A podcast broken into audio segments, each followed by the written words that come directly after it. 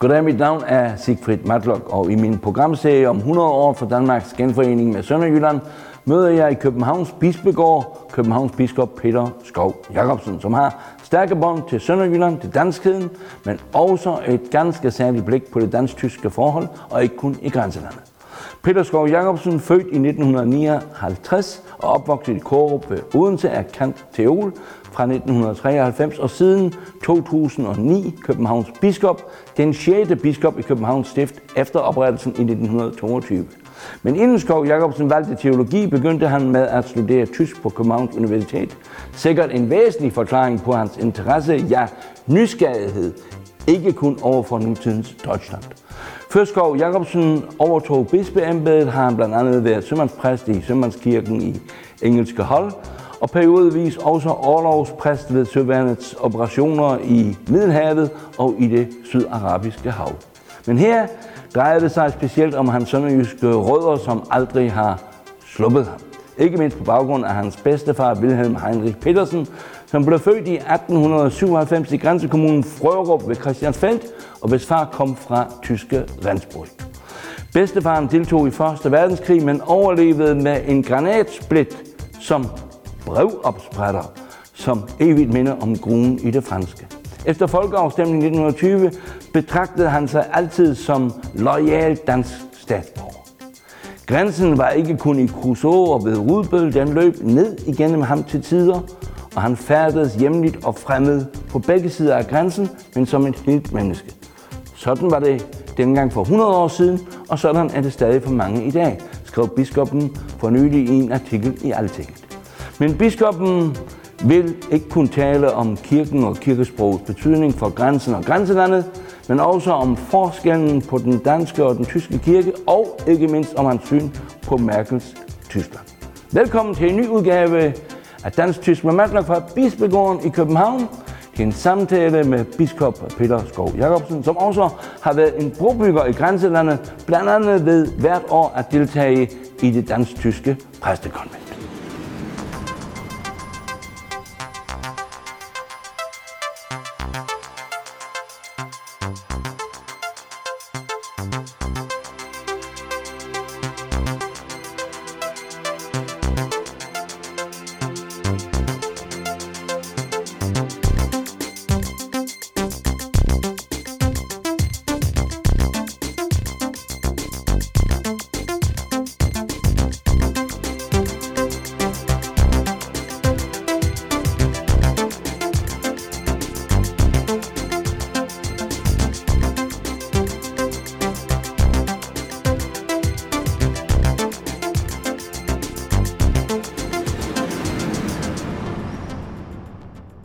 Biskop øh, Peter Skov øh, Jacobsen, du er ikke født i Sønderjylland, men du havde en bedstefar, Wilhelm Heinrich øh, Petersen, som er, havde også en tysk baggrund, kom fra Frørup ved Christiansfeld, og som har påvirket dig meget, i hvert fald vel afgørende for, at du har interesseret dig, er blevet sensibiliseret for det sønderjyske spørgsmål.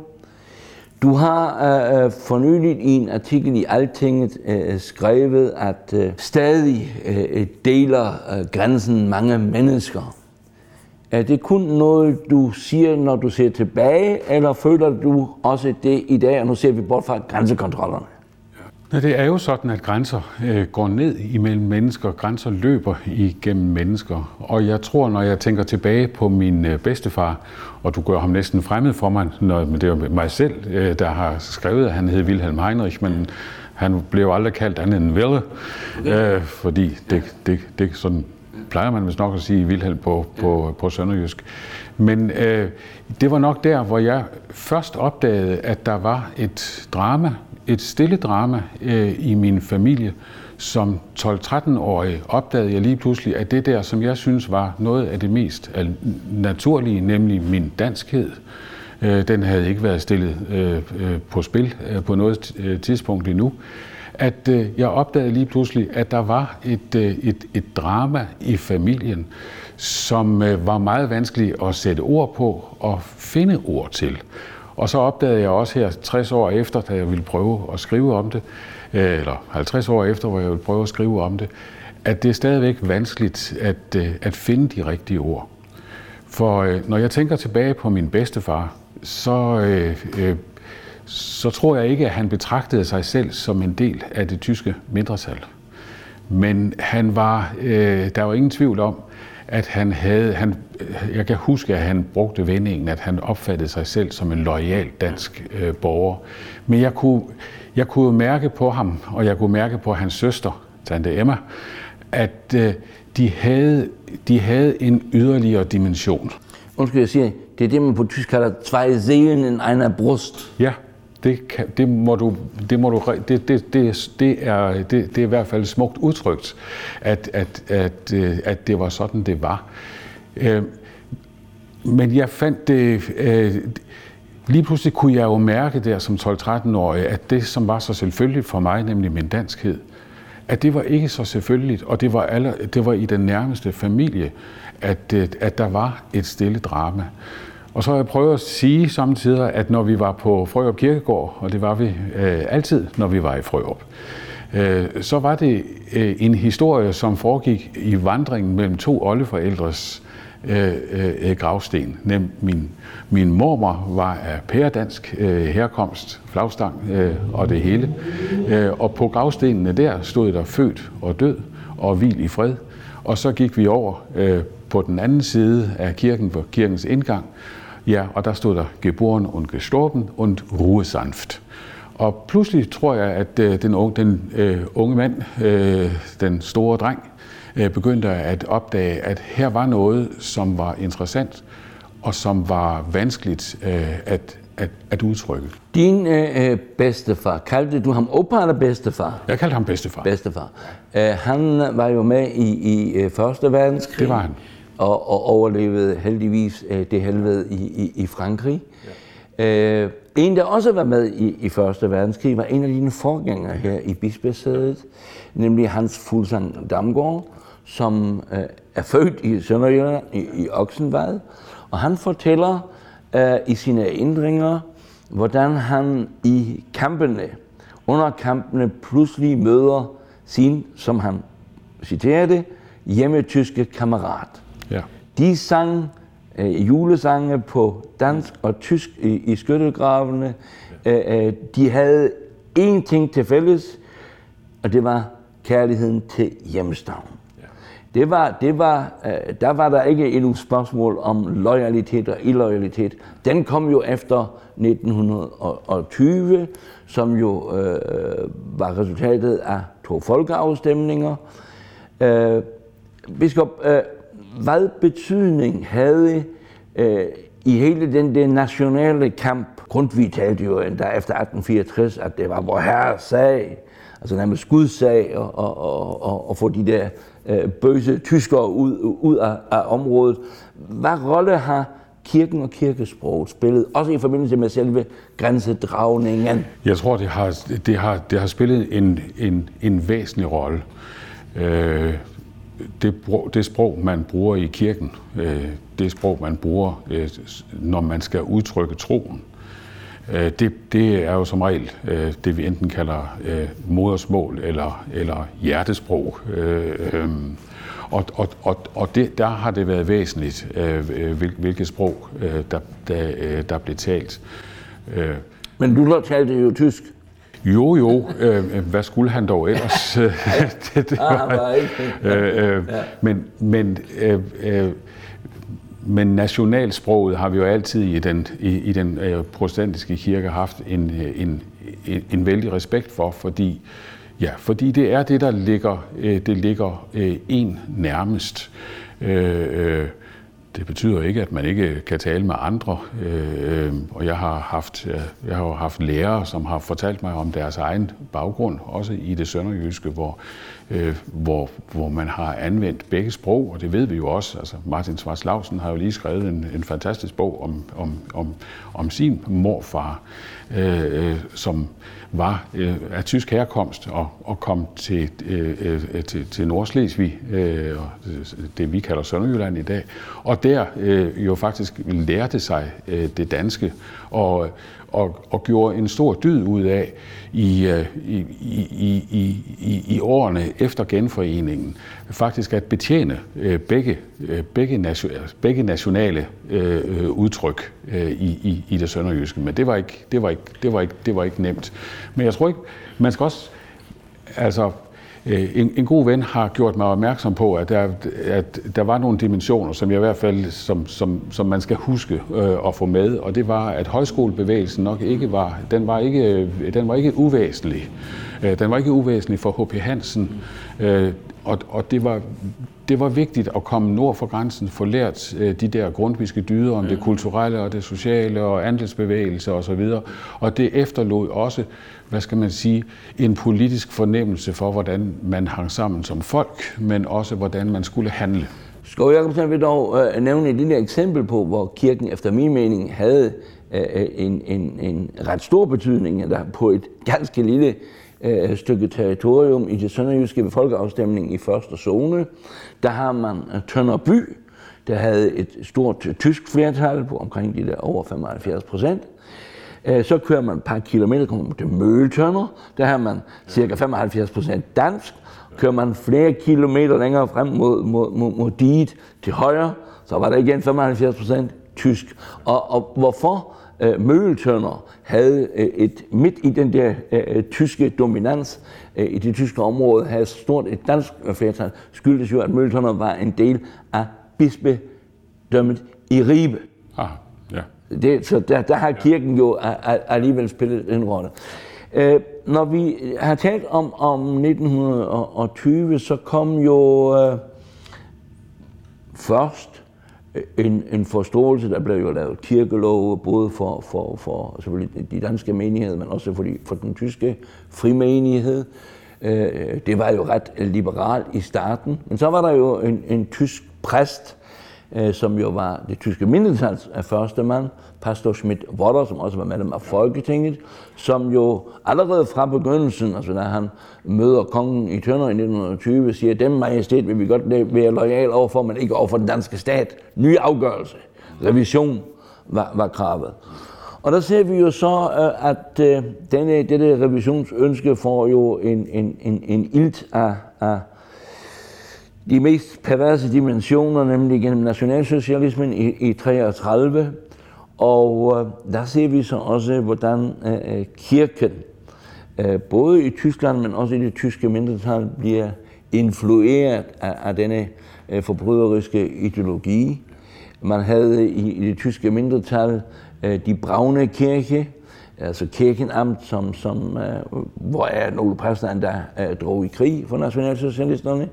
Og så havde man dog, og det var jo en meget afgørende ting, man havde også øh, øh, folkekirken, altså i, i, i byerne, folkekirkens øh, repræsentanter, også tyske præster.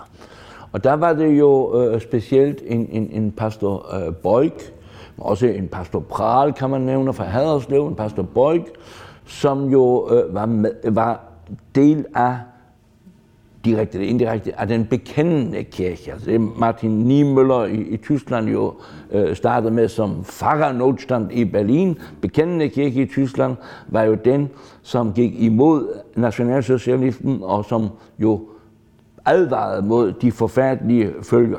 Og pastor Bolk i Åben Rå var jo den i det tyske mindretal, som øh, sikrede at hyrdebrevet, som Fuglsang Damgaard i øvrigt sammen med biskopperne havde forfattet her i dette hus, at det blev forkyndt også over for den tyske menighed. Og det gav jo voldsomme øh, øh, indre øh, opgør i det tyske mindretal. Så, så helt klart, kirkens folk i, i det tyske mindretal var på den forkerte side, og desværre også medlemmerne, men der var heldigvis, og det var netop dem fra folkekirken, nogle undtagelser.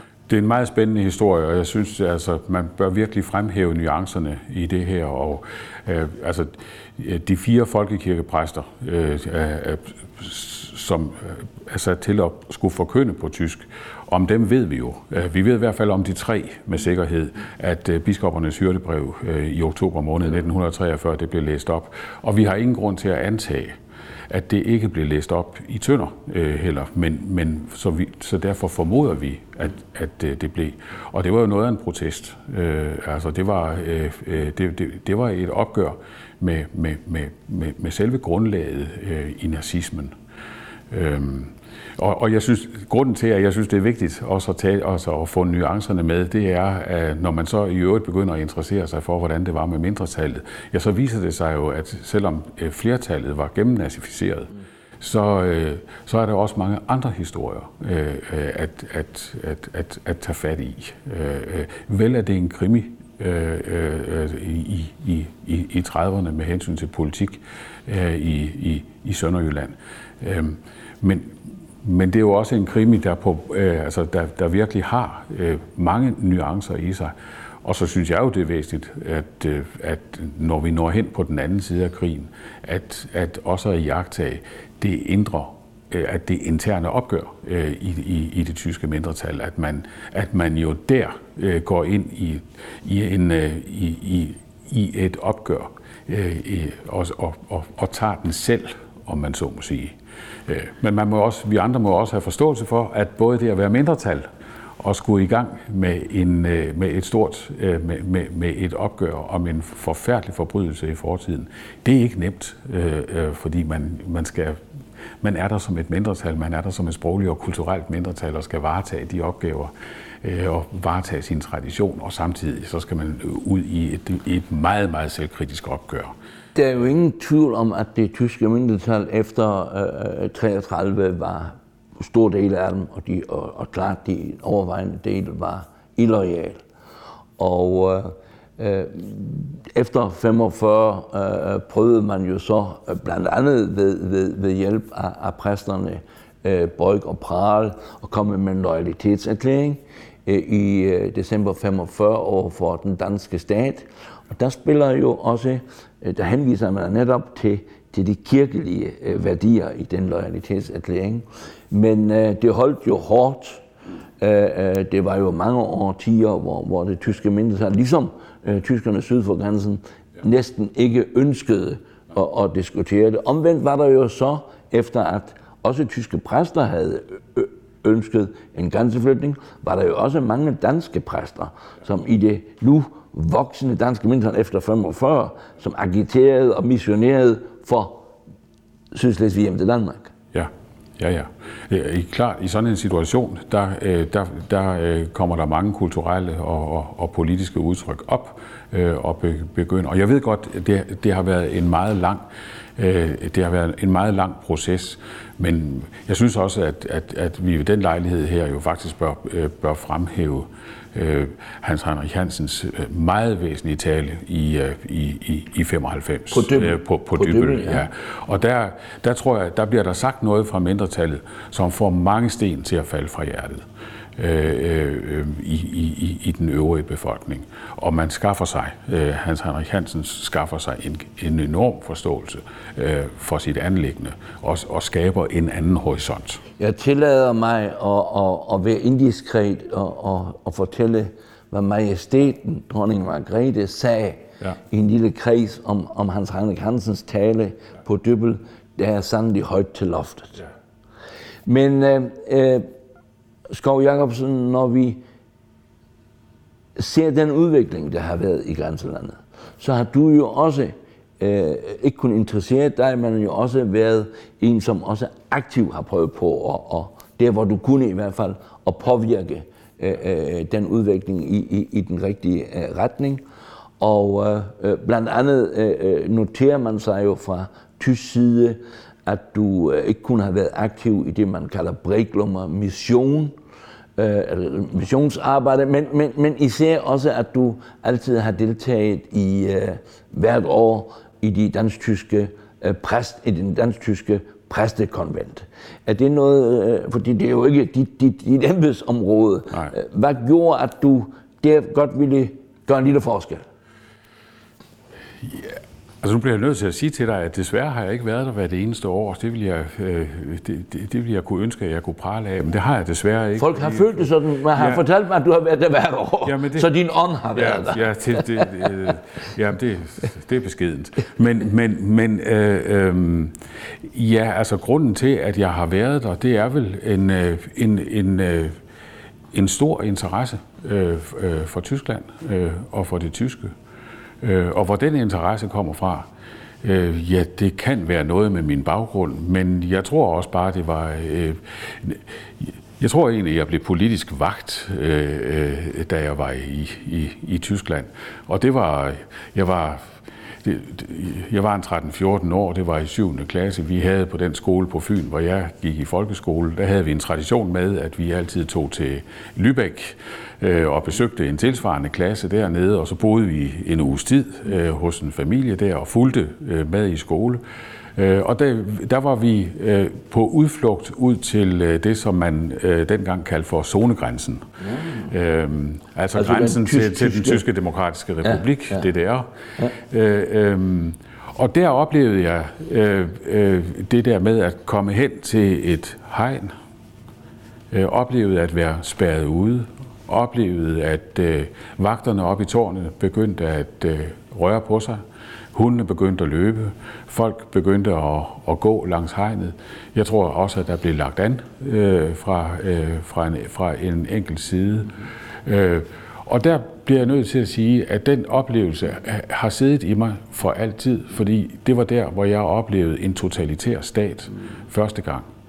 Øh, og lige siden har jeg øh, båret en anden gave med mig, nemlig en, en, en total afsky for det totalitære øh, som er en øh, øh, så, som er et forfærdeligt overgreb øh, øh, øh, på menneskeheden. Altså der hvor man ikke kan tale med hinanden, der hvor man ikke kan konversere og ikke kan diskutere politiske holdninger, det, det, det, det bryder mig ikke om. Men, men siden har jeg haft en enorm interesse øh, for det tyske. Biskop, du har øh, sidste år i forbind- på Valdemarsdagen i forbindelse med 800 år for hvor Dannebro øh, faldt, faldt ned øh, fra himlen ved, ved Tallinn, der har du øh, holdt en, en, en, en prædiken i, i vor frues øh, kirke, og har der øh, sagt, at historien er aldrig forbi. Men øh, der er stadigvæk nogle åbne spørgsmål. Du har nævnt slavehandel, du nævnte øh, 1864, du nævnte retsopgøret, ja. du nævnte først 9. april, og så retsopgøret. Hvad, øh, hvad er det for nogle ting, som du synes øh, ikke er belyst godt nok, eller ligesom man ikke har forsonet sig med rent historisk? At det, jeg hensyder til, det er simpelthen ikke, at altså, øh, historien kan jo altid belyse på ny øh, hele tiden, men det, jeg prøver på at sige ved den lejlighed der, det er, at det at øh, være i et nationalt fællesskab, det er ikke kun at være øh, sammen om, øh, om sejrene, øh, om, øh, om det indlysende, som vi er glade for. Men det at være, øh, det at være national øh, fællesskab, det er faktisk også sammen at bære videre på der, hvor det gjorde ondt. Øh, øh der, hvor vi måske tog fejl. Øh, der, hvor vi bærer en skyld med os. Det er også en del af det nationale fællesskab.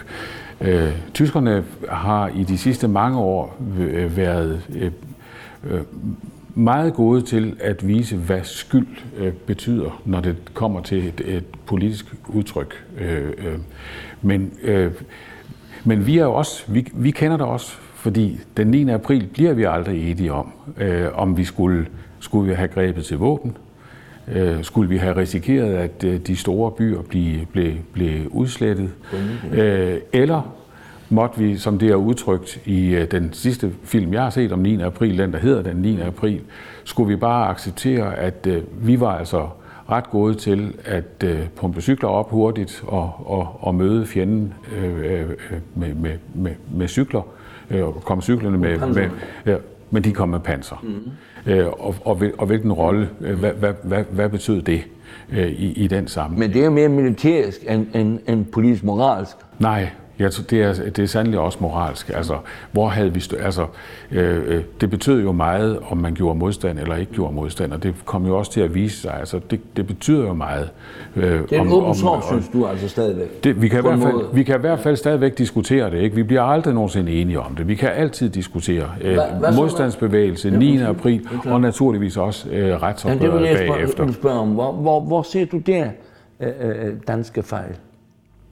Ja, men, men altså, de, de, danske, altså, der er jo, de danske fejl i, i, i retsopgøret, øh, synes jeg er belyst egentlig meget godt, at der var, der var, store, øh, øh, der var store fisk, der, øh, der ikke blev fanget, og der var små fisk, som gik igennem. Vi ved jo også om nogle af de henrettelser, der fandt sted, at to år efter ville de samme henrettelser nok ikke have fundet sted.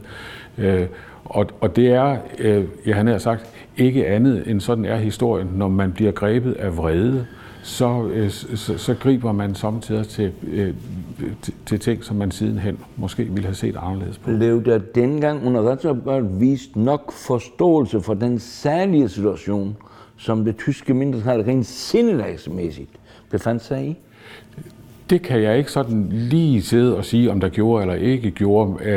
Jeg er ikke et øjeblik i tvivl om, at, øh, at naturligvis er der sikkert også nogen i den sammenhæng, som har taget sig til rette, øh, øh, hvor det var uretfærdigt, øh, hvad der kom til at ske.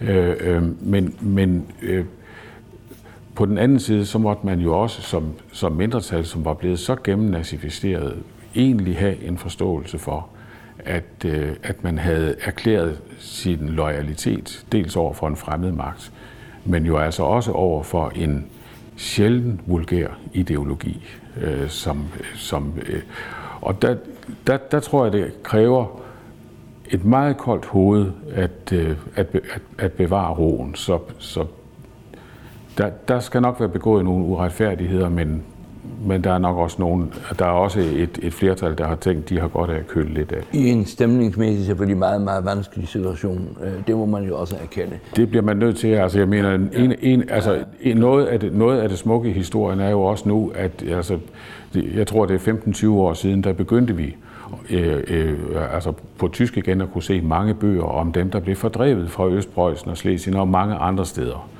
Øh, og vi begyndte at kunne få følelser for dem, der var fordrevne. Men i de første mange år... Du nævnte jo også flygtningene. Ja, ja. Det er derfor, ja, ja. ja. Og, og, men i de første mange år, og det tror jeg også, man har haft en stærk bevidsthed om som tysk, i de første mange år, var der ikke rigtig nogen, der havde følelser, der, der kunne frembringe følelser, alene af den grund, at, øh, at, at, at, at, at, at krigshandlingerne var så voldsomme, og de var fuldt op af en umenneskelighed, som var helt ubegribelig. En af mine meget store helte er, øh, øh, øh han har sagt, din kollega Marion Griffin Dönhoff, øh, altså, som var re- redaktør på dit site, ikke? Og hun skriver jo så smukt om sit gamle hjem, øh, Østpreussen, og skriver øh, jo også derom, at det var det, som det eventyr kostede mig. Og det var det, vi må finde os i de nye grænser. Det gjorde ondt på hende, for det var hendes hjemstavn. Det havde været hendes, familie hjems, hendes families hjemstavn siden 1300-tallet. Men det var altså, hvad nazismens frygtelige, vulgære øh, øh, udtryk havde kostet det tyske folk. Det var hendes hjemstavn. Ja, hun anerkendte jo så også øh, Østtraktaterne, som Willy Brandt Fuldstændig. gennemførte, selvom det var meget omstridt i Tyskland. Og skriver jo meget, meget smukt om, at Østpreussens alléer øh, og skove og, og, og enge for hende stadig er lige så smukke. Hun var sikker på, at de var lige så uforligneligt smukke, som de var dengang. Det var hendes hjemstavn. Men øh, nu måtte hun ikke forløbe sig i had mod dem, som øh, hvis hjemstavn det var nu. Biskop, du har uh, lige henvist til dine oplevelser, uh, traumatiske uh, oplevelser ved, ved zonegrænsen. Ja. Uh, du studerede jo, uh, du begyndte jo på at studere tysk. Ja. Og inden du skiftede over til teologi, ja. jeg synes jo, det var et tab på det tyske, at du opgav det alt andet skal jeg ikke udtale mig om. Der var i hvert fald ville være brug for en mand med din øh, kaliber i dag, øh, for også at redde det tyske sprog i Danmark. Et andet emne, men det jeg vil spørge om er i virkeligheden, øh, med den interesse, du har for Tyskland, øh, der er jo stor forskel øh, på den danske og den tyske øh, kirke. Øh, ja. Kirken spiller jo også i Tyskland stadigvæk. Man har jo to øh, konfessioner, ja. lige store konfessioner. Ja. Øh, øh, spiller jo stadigvæk en, en stor rolle. Altså når, når, når Merkel aflægger sin, sin kanslered, så er det så varmt jeg godt halve. Altså øh, kirken har jo en, en, en placering i det tyske samfund, selvom jo også medlemstallene der går tilbage ligesom i, i Danmark. Men ja. der er stor forskel, er det ikke ja. det? Der, er, der ser ud til at være en stor forskel, fordi medlemstallet i Danmark må jo egentlig sige, at øh, for kirkerne, øh, folkekirken har jo egentlig øh, klarer sig meget godt, når du sammenligner med alle andre sammenlignelige organisationer, havde jeg nær sagt, øh, øh både kulturelle foreninger og så videre. Øh, men det står jo og politiske i grundloven. Partier. Står også i grundloven. Jo, jo, jo, jo men det jo forhindrer jo ikke folk i at melde sig ud, nej, nej. selvom det står i grundloven. Vi nyder et meget nært forhold, øh, øh, og, øh, og, og, og jeg tror, det hænger sammen med, øh, øh, jeg, jeg tror, det hænger sammen med, at, at, at præsterne bliver forstået øh, og, vores, og alle vores andre medarbejdere bliver også forstået. Vi anses ikke for at være nogen, der er fremmede øh, i vores tid. Øh, jeg tror ikke, at 75 procent af befolkningen ville være medlem af en organisation, hvor de følte sig fremmede, når de, når de dukkede op øh, til gudstjenester og lyttede til prædikner eller taler ved begravelser. De kan høre, at det menneske, der siger noget til dem om dette, faktisk også er et menneske, som lever i det samfund, som, øh, som de selv lever i. Efter min mening er den tyske kirke jo langt mere politisk aktiv. Altså bare et lille eksempel, øh, øh uden at vi skal øh, fordybe os i, i, i det, er jo, at, at øh, Øh, den, den evangeliske kirke jo netop har købt et, et, et redningsskib, som sejler i Middelhavet, har netop for få dage siden reddet 200 flygtninge. Altså en sådan, Sea Watch 4 hedder, skibet, en, en sådan aktion ville den danske folkekirke jo ikke uh, kunne gennemføre på lignende måde. Altså al den værdikamp og, og spørgsmål omkring udlændingepolitikken har man jo slet ikke haft på den måde i Tyskland. Men det jeg til sidst vil spørge, er, når, du, når vi taler om Tyskland, og, og den, så er det Tyskland, vi har set de sidste, ja næsten jo 20 år, jo præget af Angela Merkel. Ja. Og jeg har sådan indtryk af, at du øh, godt kan lide den kvinde. ja, jeg har jo aldrig mødt hende, men jeg synes bare, der er, her er tale om et, øh, om et nøgtern og et meget savligt øh, øh, øh, øh, politisk overskud. Og det jeg så godt kan lide øh, ved Merkel, det er, at øh, man mærker hendes opvækst i et diktatur. Så derfor mærker man også... Og præstedatter. Øh, ja, det, skal øh, det, det, det kan ske i de bedste familier. øh, øh, man, kan mærke, man kan mærke hendes respekt for demokratiet. Øh, men jeg synes også, at man kan mærke en saglighed, øh, som hun aldrig nogensinde svigter. Øh, hun øh, bliver, altså, øh, Angelica, øh, Angelica Merkel bliver aldrig nogensinde polemisk, øh, har jeg noteret mig, men prøver øh, altid på at, at, at sætte det savligt ind. Og så det allervæsentligste, synes jeg, øh, det er, at øh, man har en tysk kansler, hvis europæiske sindelag ingen kan betvivle. Øh, og som er klar over, at øh, har levet med, har levet i et diktatur, har en fortid i diktatur, som vil gøre hele verden til Tyskland, øh, og derfor har en meget, meget stærk bevidsthed om, at vi er ude i et øh, fælles fredsprojekt, hvor mennesker øh, skal øh, kunne forstå hinanden. Hvis jeg skal øh, sammenfatte din, din øh, øh næste kærlighed over for øh, fru Merkel, øh, så tror jeg, at, at hendes succes hos mange, og ikke kun dem, der står til venstre for midten, øh, er den, at hun har et humanistisk imperativ. Ja. Altså det går jo næsten til kant, men også ned til, ja. til Jesus tid, har jeg næsten sagt. Ikke? Så, så, så det er jo virkelig hendes øh, øh, store øh, styrke. Øh, Hochwürden, excellens, biskop. Øh, jeg har at sige tak for øh, samtalen, men øh, vil, øh, inden jeg slutter, ønske dig held og lykke med øh, dit kandidatur som øh, mulig ny formand for Grænseforeningen. Og jeg håber, at øh, hvis du øh, bliver valgt, at øh, du med Grænseforeningen øh, vil gøre gavn Ikke kun for danskheden, og ikke kun for de danske sydslesvigere, men også fortsat for en dansk-tysk forståelse. Tak skal du have.